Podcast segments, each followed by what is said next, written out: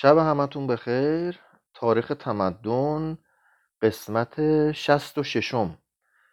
جامعه هندو آریایی. این هندیان آریایی چگونه میزیستند؟ در آغاز با جنگ و غارت سپس با گلهداری کشاورزی و صنعت به شیوه روستایی که بیشباعت به صنعت قرون وسطای اروپا نبود. زیرا از عصر نوسنگی تا انقلاب صنعتی که ما در آن زندگی می کنیم البته صد سال پیش حدود. بنیاد زندگانی اقتصادی و سیاسی انسان اساسا یکسان مانده است. هند و آریایی ها گاو می پروراندند و بی آنکه مقدسش بدانند به کارش می بردند هر وقت هم مقدورشان بود گوشت میخوردند و نواله هم نصار روحانیون یا خدایان می‌کردند. بودا پس از آنکه در جوانی ریاضت ها کشید و از گرسنگی رو به مرگ بود گویا در پیری یک شکم سیر از گوشت خوک خورد و مرد. آنان جو می کاشتند اما ظاهرا در عصر ودایی چیزی از برنج نمی‌دانستند. کشزارهای هر اجتماع روستایی را بین خانوارهای عضو آن اجتماع تقسیم می کردند اما آبیاری این زمین ها مشترک بود. زمین را نمی‌شد به بیگانه فروخت فقط می‌شد آن را برای پسران خانواده به ارث گذاشت. اکثر مردم خرد مالک بودند روی زمین خودشان کار می‌کردند. آریایی ها مزدوری را ننگ می‌دانستند. یقین داریم که در میانشان نه خاوندی در کار بود و نه گدایی نه میلیونر داشتند و نه حلبی آبادی. عجب جایی بوده. در میان صنعتگران و, و نوآموزان شهرها صنایع دستی رواج داشت و در حدود 500 سال قبل از میلاد مسیح به صورت اصناف قدرتمند فلسکار، چوبکار، سنگکار، چرمکار، آجکار، سبدباف نقاش منازل، تزئینگر، کوزگر، رنگرز، ماهیگیر، ملاح، سیاد، دامگذار، قصاب، قناد، آرایشگر، دلاک سرشو، گلفروش و تباخ سازمان یافته بودند. این فهرست خود تکامل و گوناگونی زندگی هند آریایی را آشکار می کند این اصناف مسائل بین افراد اصناف گوناگون را حل و فصل می کردند حتی مشکلات میان اعضای سنف همسرانشان را هم با کتخنامنشی فیصله می‌دادند. روی اجناس نه بر عرضه و تقاضا چنان که معمول ماست بلکه بر اساس ساده خریدار قیمت میگذاشتند. اما در کاخ شاه یک ارزیاب رسمی بود که مثل اداره استانداردهای کنونی. کالاهایی را که میبایست برای کاخ بخرند میازمود و شرایط لازم و خصوصیات آنها را به سازندگان آن کالاها می‌گفت. بازرگانی و مسافرت در حد کشش اسب و عرابه دوچرخی اسبکش یا گاوکش؟ پیشرفت کرده بود. اما سفر همچنان مثل قرون وسطا کار سختی بود. سر هر مرز کوچکی راه بر کاروان میبستند و راهداری می‌گرفتند اما نه مثل گردن بگیرها. حمل و نقل از طریق رود و دریا بسیار پیشرفته بود. در حدود سال 860 قبل از میلاد کشتی هایی با بادمان های متوسط و صدها پارو محصولاتی مثل اطریات و ادویه پنبه و ابریشم شال و پارچه مروارید و یاقوت آبنوس و سنگهای گرانبها و پارچه های زربفت مزین به بین النهرین و عربستان و مصر می بردند. بازرگانی به علت روش های نامناسب داد و ستد از رشد باز مانده بود و به این معنا که در آغاز روش پایاپای داشتند و سپس از گاو به جای پول رایج استفاده می کردند عروسان را با گاو می خریدند بعد سکه های مسین سنگی رایج شد که تضمین آن فقط با افراد و نهادهای خصوصی بود. بانکی در کار نبود. پول اندوخته را در خانه پنهان یا در خاک دفن می‌کردند یا نزد دوستی به امانت میگذاشتند. از این کار در زمان بودا یک نظام اعتباری پیدا شد. بازرگانان شهرهای گوناگون به یکدیگر نامه های اعتباری می‌دادند و کار تجارت را آسان می‌کردند. از چنین روتشیلت هایی می‌شد به بهره سالانه 18 درصد وام گرفت. پس هند وامش 18 درصد بوده. بازم بهتره تمدنهای دیگه به غیر از ایران که دیدیم. فوقالعاده بود توش سود نمی گرفتن و دیگر چندان حرفی از های معدار نبود. مسکوکات هم برای خود اعتباری داشتند و برد و باخت در قمار معمولا به وسیله آن انجام می گرفت پیش از این تاس و نرد از لوازم تمدن بود. در خیلی از موارد شاه برای رعایایش به شیوه کشور موناکو قمارخانه های ساخته بود. گو این که کاملا به همان سبک نبود در هر حال بخشی از درآمد آن به خزانه شاهی می‌رفت. این امر شاید در نظر ما ننگاور باشد زیرا ما چندان به این کار عادت نداریم که قمارخانه هایمان مستقیما به مقامات دولتی کمک مالی بدهند. اخلاق بازرگانی سطح بالایی داشت. شاهان هند عصر ودایی نظیر آنچه در یونان عهد هومر پیش می آمد چنان نبودند که گاو همسایگانشان را ندزدند. اما مورخ یونانی لشکرکشی های اسکندر هندیان را به این طور وصف می کند برای درستکاریشان بسیار قابل توجهند چنان معقولند که به ندرت کارشان به دادگاه می‌کشد و چندان شریفند که نه بر درهایشان قفلی است و نه برای پیمانهایشان تعهدی کتبی می سپارند بی نهایت هم راستگو هستند. در ریگودا از زنای با مهارم از راه به در کردن زنان فاحشگی سخت جنین و زنا سخن می رود و نشانه های از همجنس بازی هم دیده می شود اما آن تصور کلی که از وداها و حماسه ها به دست می آوریم یکی از معیارهای عالی مناسبات دو جنس و زندگی خانوادگی را نشان می دهد. ازدواج ممکن بود از راه ربودن عروس با زور یا خریدن او یا رضای طرفین صورت گیرد. اما ازدواج به رضای طرفین را اندکی ننگاور می‌دانستند. زنان فکر می‌کردند اگر آنها را بخرند و برایشان پول بدهند شرافتمندانه تر است. و ربوده شدن را ستایش بزرگی می‌دانستند. تعداد زوجات یا چندگانی مجاز بود و بزرگان را به آن ترغیب می‌کردند. تکفل چندین زن و استفاده از استعدادهای آنان کاری نیک و شایسته بود.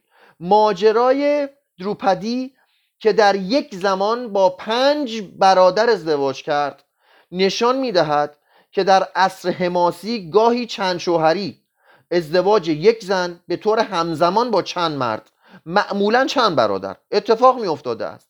این رسم تا سال 1859 در سیلان باقی ماند و گاهی هنوز هم در روستاهای کوهستانی تبت آثاری از آن دیده می شود اما چند زنی معمولا امتیاز مرد بود که با قدرت پدرشاهی بر خانواده آریایی حکومت می کرد بر زنان و فرزندان خود حد تملک داشت و می توانست در موارد خاص آنها را بفروشد یا از خانه بیرون کند.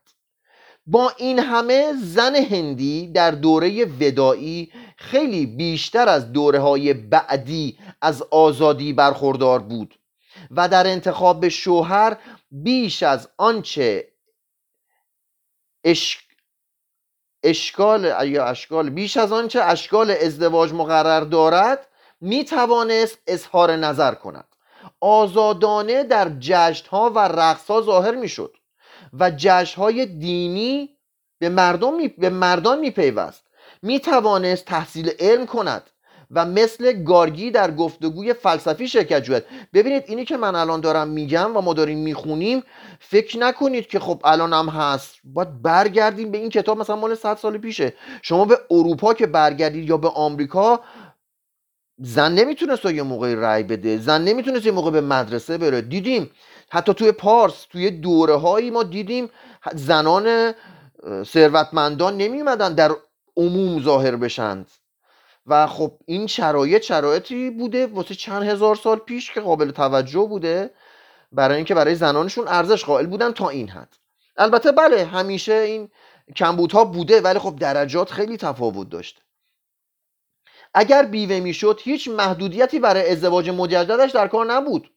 در اصل قهرمانی گویا زن اندکی از این آزادی را از دست داده باشد. او را از جستجوهای معنوی دلسرد کرده بودند. دلیلشان این بود که ودا خواندن زن نشان آشوب آشوب منزل باشد. ازدواج مجدد بیوگان از رسم افتاد. هجاب پردنشینی و مستوری زنان آغاز شد و رسم ساتی یعنی زن پاک که تقریبا در عصر ودایی کاری ناشناخته بود افزایش یافت. اکنون نمونه زن آرمانی پهلوان بانوی رامایانا یعنی سیتای وفادار بود که در هر گونه آزمون وفاداری و جرأت تا دم مرگ فروتنانه از شوهرش پیروی و فرمانبرداری کرد. خب دین وداها. حالا ببینیم هی گفتیم وداها وداها این وداها چی هن؟ دین وداها. گویا کهنه ترین دین شناخته شده هند که آریایی های مهاجم در میان قبیله مارپرستان یا ناگه ها یافتند و هنوز هم در گوش و کنار این شبه جزیره بزرگ مانده پرستش جانگرایانه و توتمی ارواح بیشماری بود که در سنگ و جانور درخت و رود و کوه و ستاره خانه داشت. در مورد توتم فصول اول مفصل صحبت کردیم. مار و افعی خدا تلقی می شدند. یعنی بتها و آرمانهای نیروی تولید مثل نرینه بودند و درخت مقدس بودی زمان بودا نشانه از احترام رازوارانه اما درست عظمت آرام درختان بود. ناگه یا اجده خدا. هومن میمون خدا. نندی نرگاو آسمانی. و یکشه ها یا درخت خدایان یا دین به دین هند تاریخی راه یافتند. چون برخی از این ارواح خوب و برخی بد بودند لاجرم فقط با چابک دستی و مهارت کامل در جادو و افسونگری امکان آن بود که تن را هنگام بیماری یا جنون از تصرف و چکنجه یک یا چند تا از این اهریمنان که هوا را پر کرده اند مسون داشت. آمیختگی ناهمگون افسونها یا کتاب علم سحر از همینجا ناشی می شود انسان باید افسون بخواند تا صاحب فرزند شود. یعنی بخوای این صاحب فرزند شوی باید حتما افسون بخونی. حالا افسون بخونی واسه چه چیزایی؟ یک صاحب فرزند شدن. دیگر دوچار سخت جنین نشود. افسون نخونی دوچار سخت جنین میشه. زندگانی را دراز کند. برای عمر طولانی باید افسون خوند بدی را دور کند. به خواب رود. دشمنان را نابود کند یا بیازارد. کهنترین خدایان وداها نیروها و عناصر خود طبیعت بودند. چون آسمان خورشید زمین آتش نور باد آب و جنسیت. دایوس زئوس یونانی و جوپیتر رومی. نخست خود آسمان بود و لغت سانسکریت دوا که بعدها به معنای خدا شد در اصل فقط به معنی درخشان بود. با آن ضرورت شعری که این همه خدایان متعدد را می‌سازد موضوعات طبیعت هم شخصیت یافتند. مثلا آسمان پدر شد که وارنا باشد. زمین مادر شد یعنی پریتیوی. و گیاهان ثمره وصل این دو بودند از راه باران. باران خدای پرجنیه بود. و آتش هم آگنی باد وایو بود و باد و باد زیانبار رودره. طوفان ایندرا بود. او چند هر مدل بادی اسمی داشته. و سپید دم شیار کشزار سیتا بود. خورشید سوریه میترا و ویشنو بود. و گیاه مقدس سومه که اصارهش هم برای خدایان و هم نزد انسان ها مقدس و مسیح آور بود خود یک خدا بود. یک دیونوسوس هندی بود که با ذات شادی بخشش انسان را به پاکدامنی بینش و سرخوشی می برد و حتی به او زندگانی جاوید می بخشید. یک ملت هم مانند یک فرد با شعر آغاز می کند و با نصر پایان می دهد همانطور که اشیا انسانی می شد کیفیت کیفیت شی می شد و صفت هم اسم و لقب هم خدا. خورشید زندگانی بخش خورشید خدای نوعی شد به نام ساویتار حیات بخش. خورشید تابان ویواسوات شد. یعنی خدای درخشان. و خدای زندگانی زای. خدای بزرگ پراجاپاتی سرور همه زندگانی شد. آگنی یعنی آتش مدتی مهمترین خدای ودایی بود.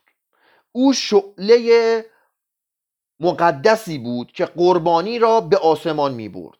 آزرخشی بود که از دل آسمان میگذشت حیات آتشین و روح جهان بود. معروفترین چهره در میان این خدایان همان ایندرا بود. دارنده تندر و طوفان زیرا ایندرا برای هند آریایی ها باران گرانبها را می آورد که در نظر آنان حتی از خورشید هم حیات بخشتر بود. از این رو او را بزرگترین خدایان تلقیب کردند. یاری سائقه های او در نبردهایش به دعا خواستند. و با رشک و غیرت او را به شکل پهلوان عظیمی تصور می‌کردند که صد نرگاو را می‌خورد و دریاچه های شراب را می نوشد دشمن خاصش کریشناست که در وداها همچنان تنها خدای محلی قبیله کریشنا بود. ویشنو هم یعنی خورشیدی که زمین را با گامهایش میپوشاند خدایی فروتر بود. بیخبر از اینکه آینده از آن او و کریشنا خواهد بود.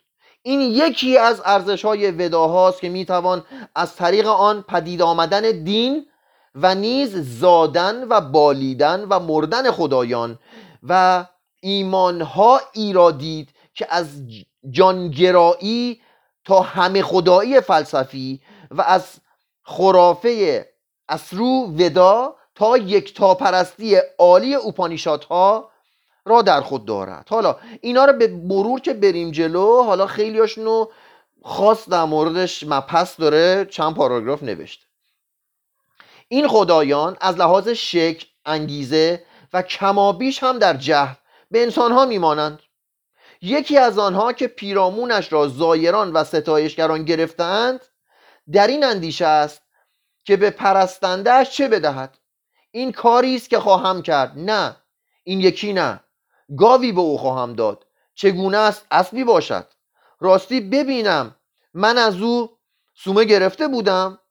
اما برخی از آنها در دوره بعدی ودایی ارج اخلاقی پرشکوهی یافتند. وارنا که در آغاز آسمان فراگیرنده بود و تکامل پرستندگانش به اخلاقی ترین و آرمانی ترین خدایان وداها مبدل شد که با چشم بزرگش یعنی با خورشید تمامی جهان را مینگرد بدی را کیفر و نیکی را پاداش می‌دهد و گناهان کسانی را که او را بخواهند میبخشد. از این نظر وارنا نگهبان و مجری قانون یا نظم جاودانی به نام ریته است. ریته در آغاز قانونی بود که ستارگان را در مسیرشان برقرار نگاه می داشت اندک اندک ریکه قانون راستی هم شد و آن آهنگ کیهانی و اخلاقی است که هر کس نخواهد سرگشته و نابود شود باید از آن پیروی کند. هرچه بر تعداد خدایان افزوده می‌شد این مشکل هم پیش می آمد که کدام یک از این خدایان جهان را آفریده است. این نقش ازلی نخست به آگنی و متعاقبا به ترتیب به ایندرا سومه و پروجاپاتی سپرده شد. یکی از اوپانیشات جهان را به فراآفریدگار سرکشی نسبت می‌داد. ببینید پر خدا بوده ولی خدا اضافه می‌شدن کم می‌شدن جایگزین می‌شدن اون رفته بالا اومده اومده پایین. حالا نگران نباشید گیج نشید. مهم نیست فقط می‌خونم این اسامی تو ذهنتون بشینه و بعدم کتاب دیگه. کتاب باید خوند من نمی‌تونم ازش چیزی حذف کنم. به راستی او هیچ خوشی ندارد. پس مردی که تنهای تنهاست هیچ خوشی نمییابد. پس مردی که تنهای تنهاست هیچ خوشی نمییابد. آرزوی دومی یعنی جفت کرد. اکنون او به اندازه مرد و زنی بود تنگ در آغوش هم. او این خود را دو پاره کرد. فهمیدید پس چی شد؟ این خود خدا رو داره میگه. میگه یه مرد تنها بود. بعد گفت تنها که فایده نداره. بعد دیگه خودشو نصف کرد یه تیکشو کرد زن یه تیکشو کرد مرد. حالا ادامهش می‌خوام در جریان باشیم. خلاصه خودشو دو پاره کرد. و از این شوهر پتی و همسر پتنی برخواست دو تا اسم شد مثل مثلا آدم و حوا. از این رو می‌گوییم خود مانند نیمه است. از اینجاست که فضا را از آنجاست که فضا با زنی پر می شود او یعنی مرده. با او همبستر شد. خب حالا اومد با نصف خودش همبستر شد. و از این رو انسان ها زاده شدن. او یعنی اون زنه. با خود اندیشید؟ اگرچه او مرا از خودش پدید آورده. چرا؟ چون در اصل اول اون مرده بوده. بعد دیده خب مرد تنها که فایده نداره. و خودشو دوتا کرده. یکی شده این زنه.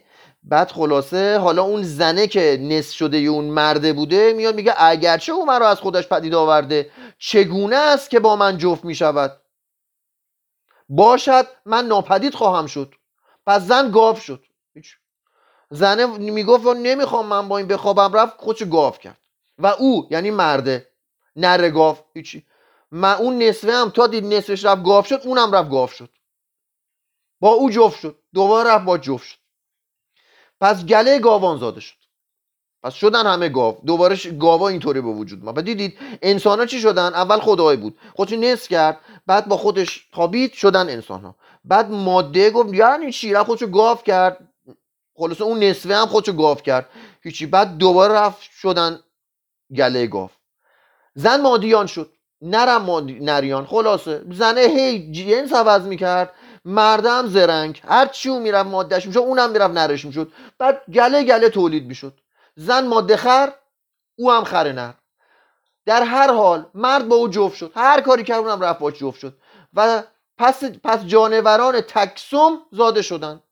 زن ماده بوز شد مرد نره بوز مرد, مرد زن میش مرد گوسفند. در هر حال مرد با او جفت شد. و پس بزان و گوسفندان زاده شدند. پس او همه جفت هایی که هستند تا مورچگان هم پدید آورد. هر چی می‌بینید اون نصفه که زن بود هی می‌رفت چیزهای مختلف می‌شد. اون مردم می‌رفت عین همون نرش می‌شد. پس همه این موجودات روز کره زمین به وجود اومدن. و همه این کیهان را پدید آورد. او می‌دانست که خود همیشه آفرینش است زیرا همه آن را خود پدید آورده بود. پس او همه آفرینش شد. اعتقادشون بود البته. در این گفته بینظیر هسته همه خدایی و استحاله یا حلول و تناسخ دیده می شود آفریدگار با آفرینش خود یکیست و همه چیز همه شکل های حیات یکیست. هر شکلی یک بار خود شکل دیگری بود و فقط در پیش داوری ادراک و فاصله ساختگی زمان است که این را از آن دیگری ممتاز می شود این نظر اگرچه در اوپانیشات ها بیان شده در روزگار ودایی هنوز بخشی از معتقدات عمومی نبود. هند و آریایی ها مثل آریایی های ایران به جای تناسخ به طور ساده به خلود شخصی عقیده داشتند روان پس از مرگ کیفر می‌بیند یا به نیکبختی جاوید می‌رسد. وارنا آن را به اعماق تاریک نیمی حادث و نیمی دوزخ میافکند یا یاما آن را به آسمان می‌برد. یعنی جایی که در آن هر گونه شادی خاکی بی پایان و کامل است. کاتا اوپانیشاد می‌گفت میرنده چون دانه پریشان و باز چون دانه زاییده می شود بنابر شواهد موجود در دین کهنتر ودایی نه معبدی در کار بود نه پیکری. مذبح را برای هر قربانی از نو برپا می‌کردند. و این روشی بود که در ایران زردشتی هم اجرا می‌شد و فدیه را آتش مقدس به آسمان می برد در اینجا هم همچنان که کمابیش در آغاز هر تمدنی معمول است نشانه های از قربانی انسان دیده می شود اما تعدادش کم است و قطعی هم نیست. میگه قطعی نیست. احتمالش هست ولی دیدید همه تا حالا هرچی خوندیم بوده. باز مثل ایران گاهی اصل را همچون فدیه ای برای خدایان میسوزاندند. عجیب ترین همه آین ها آشوامدوا یا قربانی اسب است که در آن گویا ملکه قبیله با اسب مقدس پس از آن که آن را میکشتند نزدیکی می‌کند. پیشکش معمولی ریختن شیره سومه و ریختن روغن مایع در آتش بود. مراسم قربانی در بیشترین قسمتش با رمزهای جادویی بیان می‌شد. اگر قربانی درست انجام می گرفت پاداش به همراه داشت. خواه تقدیم کننده شایستگی اخلاقی داشته خواه نداشته باشد. برهمنان برای یاری پارسیان در این آین قربانی که همواره پیچیده تر می شد مزد هنگفتی می گرفت اگر پول حاضر نبود برهمن از خواندن اوراد لازم شانه خالی می‌کرد. زیرا مزد او را میبایه زودتر از مزد خدا بدهند. برهمنان سر تعیین مقدار دستمزد انجام هر آینی مقرراتی آورده بودند. مثلا دستمزد باید چند گاو یا چند اسب یا چه مقدار طلا باشد؟ طلا به خصوص در به حرکت در آوردن آن برهمن یا خدا موثرتر بود. خلاصه طلا می‌دادی خدا خیلی سری حاجت رو برآورده می‌کرد برهمنم می‌داد. الان هم همینا الان هم ما داریم می‌بینیم این شرایط. برهمنه ها که نوشته برهمنان است به برهمن میآموزد که هرگاه کسانی او را برای انجام نماز یا قربانی اجیر کرده و دستمزد شایسته بدو ندهند او چنان آن نماز یا قربانی را پنهانی تبدیل به آزار آنان کند. هیچی. یعنی اگه پول بهش بدی کمن بدی پول رو می‌گیره دعا رو می‌خونه ولی دعای به جای خیر تازه شر واسط میاره. خلاصه در جریان باش. با جیبش رو پر کنی وگرنه بدتر میشه. مقررات دیگری هم تهیه کرده بودند که آداب درست و کاربرد آنها را کما بیش در هر یک از موقعیت های زندگی تجویز می‌کرد و معمولا در این کارها نیاز به یاری برهمنان بود. همیشه برهمنان باید باشن. آرام آرام طبقه براهمه طبقه موروسی ممتازی شد. که زندگی معنوی و روحانی هند را زیر فرمان خود می گرفت و تهدیدی می شد برای خفه کردن هر گونه اندیشه و دگرگونی. تهدیدی می شد برای خفه کردن هر گونه اندیشه و دگرگونی. هنوزم داریم. برهمنانی که پول می‌گیرند و تهدیدن واسه اندیشه و دگرگونی. وداها به عنوان ادبیات. زبان هندی آریایی از لحاظ ما باید مورد توجه خاصی قرار گیرد. زیرا سانسکریت یکی از کهنترین زبان گروه زبانهای هندو اروپایی است که زبان انگلیسی هم به همان گروه تعلق دارد. وقتی که به شباهت میان ارقام اصطلاحات همخانواده و آن لغات کوچک پیوند دهنده زبانهای سانسکریت یونانی لاتین انگلیسی که فعل ربطی نامیده می شود توجه کنیم به نوعی ارتباط و پیوستگی فرهنگی پی می‌بریم که علی‌رغم فاصله عظیم زمانی و مکانی میان این زبان ها موجود است. احتمالا این زبان باستانی که سر ویلیام جونز آن را کاملا کاملتر از یونانی و پردامنه تر از لاتینی و بسیار منحصرتر از هر دو دانسته زبان محاوره‌ای مهاجمان آریایی نبوده است. آنها به چه زبانی حرف می‌زدند؟ در این باره چیزی نمی‌دانیم. فقط می‌توان فرض کرد که خیش نزدیک آن زبان فارسی کهن است که اوستا به آن نوشته شده است. سانسکریت وداها و هماسه ها نشانه هایی از یک زبان باستانی و ادبی به خود داشته است. از این رو فقط زبان دانشمندان و برهمنان بود. خود واژه سانسکریت به معنی آماده خالص کامل و مقدس است. در عصر ودایی مردم نه به یک زبان بلکه به زبانهای گوناگونی سخن می‌گفتند هر قبیله یک گویش آریایی خاص خود داشت. هند هرگز یک زبان نداشته است.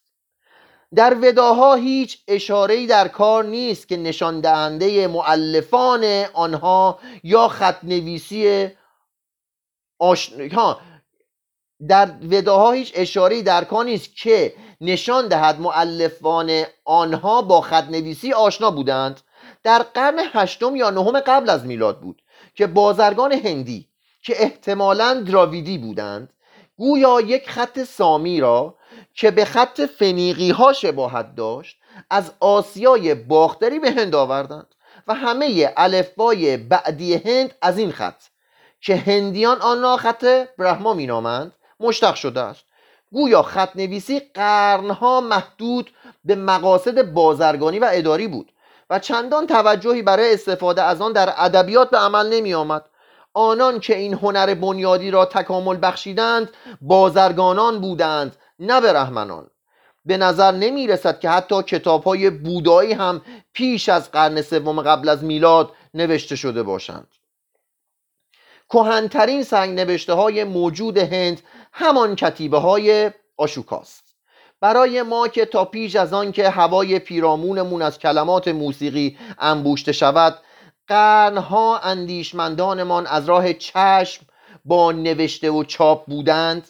فهمیدن این نکته دشوار است که چگونه هند آگاهانه دیری پس از آن که نوشتن را آموخته باز به همان شیوه های کهن انتقال سینه به سینه تاریخ و ادبیات چسبیده است. یعنی به همان راه از برخواندن و به حافظه سپردن وداها و حماسا سرودهایی بود که همپایه نسل ها که آنها را میخواندند بزرگ می‌شدند. اینها برای گوش بود نه چشم. بیخبری ما از سپید دم هند از همین بیاعتنایی به خط نویسی ناشی شده است. میگه خیلی وقت بود خط اومده بود ولی نمی‌دونیم چرا نمی نوشتند همه رو فقط حفظ می‌کردن و نسل به نسل به همدیگه منتقل می‌کردند پس این وداها که تقریبا تمام فهم ما درباره هند آغازین از آن مشتق شده چیستند؟ واژه ودا به معنی دانش است. در اصطلاح کتاب دانش یا دانشنامه است. هندیان ودا را به همه علم مقدس دوران کهن اطلاق می کنند ودا مثل کتاب مقدس بیشتر ادبیات است تا کتاب. آشفته تر از آرایش و تقسیم بندی این مجموعه چیزی وجود ندارد. امروزه از وداهای فراوان فقط چهار ودا در دست است. یک ریگ ودا یا دانش سرودهای ستایش. دو ساما ودا یا دانش آهنگ ها سه یا جور ودا یا علم اوراد قربانی. چهار. اسارو ودا. یا علم اوراد سحر. هر یک از این چهار ودا خود به چهار بخش تقسیم می شود. یک مانتره ها یا سرودها.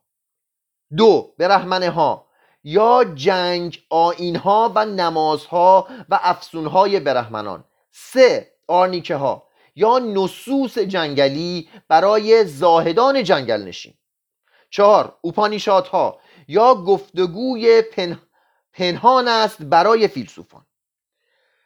فقط یکی از وداها بیشتر به ادبیات تعلق دارد تا به دین و فلسفه یا به سحر و جادو.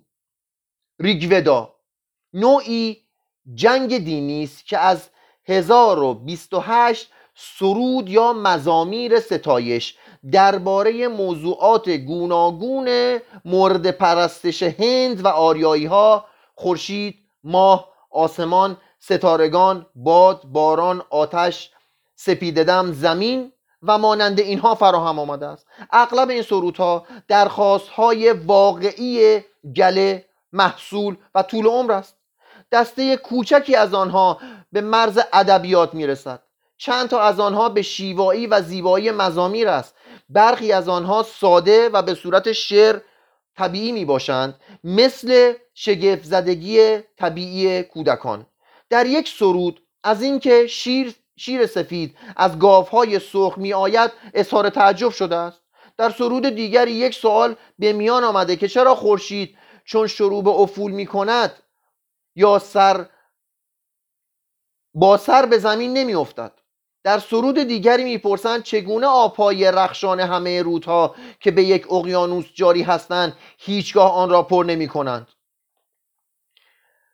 سوک سرودی به سبک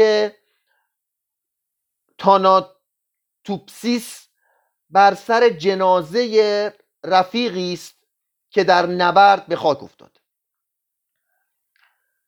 از دست مرده کمانی را که او می‌کشید گرفتم. تا ما را فرمانروایی نیرومندی فرمانروایی نیرومندی و شکوه آورد. تو آنجا ما اینجا. توانگر از دودمان پهلوانان همه های هر دشمنی را فرو خواهیم شکست. به سینه خاک به مادر نزدیک شو.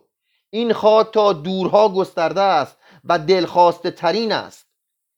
جوان و نرم است چون پشم برای دهندگان پرسخاوت. بشود که تو را از دامان زوال دور دارد ای خاک گشاده باش بر او سخت مفشار. آسان به دو نزدیک شو. با یاری مهرامیزی او را خوش آمد گوی. به کردار مادری که با جامعه خیش پسرش را پنهان می دارد تو نیز ای زمین همان گونه این مرد را کفن در پوش یکی دیگر از این شعرها ریگودا گفتگوی بیپرده است میان نخستین پدر و مادر بشر یعنی یاما و یامی. دو برادر خواهر توامان یاما زیر پای برادرش می نشیند که به رقم حرمت الهی زنای با مهارم بیاید با او زندگی کند و می‌گوید که او فقط خواهان استمرار نسل است. یاما با تیکه با تکیه. یاما با تکیه بر شالوده های عالی و اخلاقی پافشاری می کند یامی هر انگیزه ای را به کار می گیرد آخرین تیر ترکشش هم این است که یاما را ناتوان بخواند. خلاصه هر چی او میگه بیا با هم ارتباط برقرار کنیم. دلایل مختلف بیاد. اونم میگه نه. هی میگه نه. دیگه نهایتا میگه آقا تو ناتوانی من نمیخوامت. این داستان آنطوری که به دست ما رسیده بی انجام است و خود باید از شواهد و قراین در این باره قضاوت کنیم. والاترین شعرها یک سرود آفرینش حیرت آور است که در آن یک همه خدایی لطیف حتی یک شکاکیت پارسیانه در کهنترین کتاب مذهبی ترین اقوام نمودار می شود در آغاز نه نبودن بود نبودن. در آغاز نه نبودن بود نبودن. نه هوا بود نه آسمان. آن سوی آن چه پنهان بود؟ کجا؟ در پناه که؟ و آب بیپایان ژرف آنجا بود؟ نه مرگ بود نه بیمرگی نه نشانی از شب بود نه از روز. آن یک به خود یعنی به نیروی ذاتی یا طبیعت خودش. دم زد. بیدم. هیچ نبود جزان که آن سوی است. تاریکی بود نخست. پوشیده در تاریکی. بی هیچ نشانه شناختن. این همه آب بود. آن که می‌شد پوشیده در توهی بود. آن یک به نیروی تف پدید آمد. در آغاز کام به آن یک در شد. کهنترین تخم بود ساخته جان. فرزانگانی که با فرزانگی در دلهای خود میجستند بند بودن را در نبودن دریافتند. پرتوی آنان روشنایی را بر تاریکی گسترد. اما آن یک بر بالا بود یا بر زیر نیروی آفریننده آنجا بود و نیروی بارور. زیر نیرو بود و بالا انگیزه که به یقین می‌داند که آن را اینجا باز خواهد گفت از کجا زاده شده و این آفرینش از کجا آمده؟ خدایان پس از آفرینش این جهان زاده شدند. پس که می‌داند که آن از کجا برخواسته است هیچ کس نمی‌داند که آفرینش از کجا برخواسته است. و نمی‌داند که آیا او آن را پدید, پدید, پدید آورده است یا نه. آنکه آن را در برترین آسمان مینگرد تنها او را می‌داند یا شاید او هم نمی‌داند. جالب بود. برای معلفان اوپانیشادها این مانده بود. برای معلفان اوپانیشادها این مانده بود که این مسائل را بگیرند. در این اشارات باریک شوند و آنها را به شکل برجسته ترین نمونه و شاید هم بزرگترین محصول جان هندی بسازند و پرداخت کنند. فردا شب در مورد فلسفه اوپانیشات ها خواهیم خواند. شب همتون بخیر.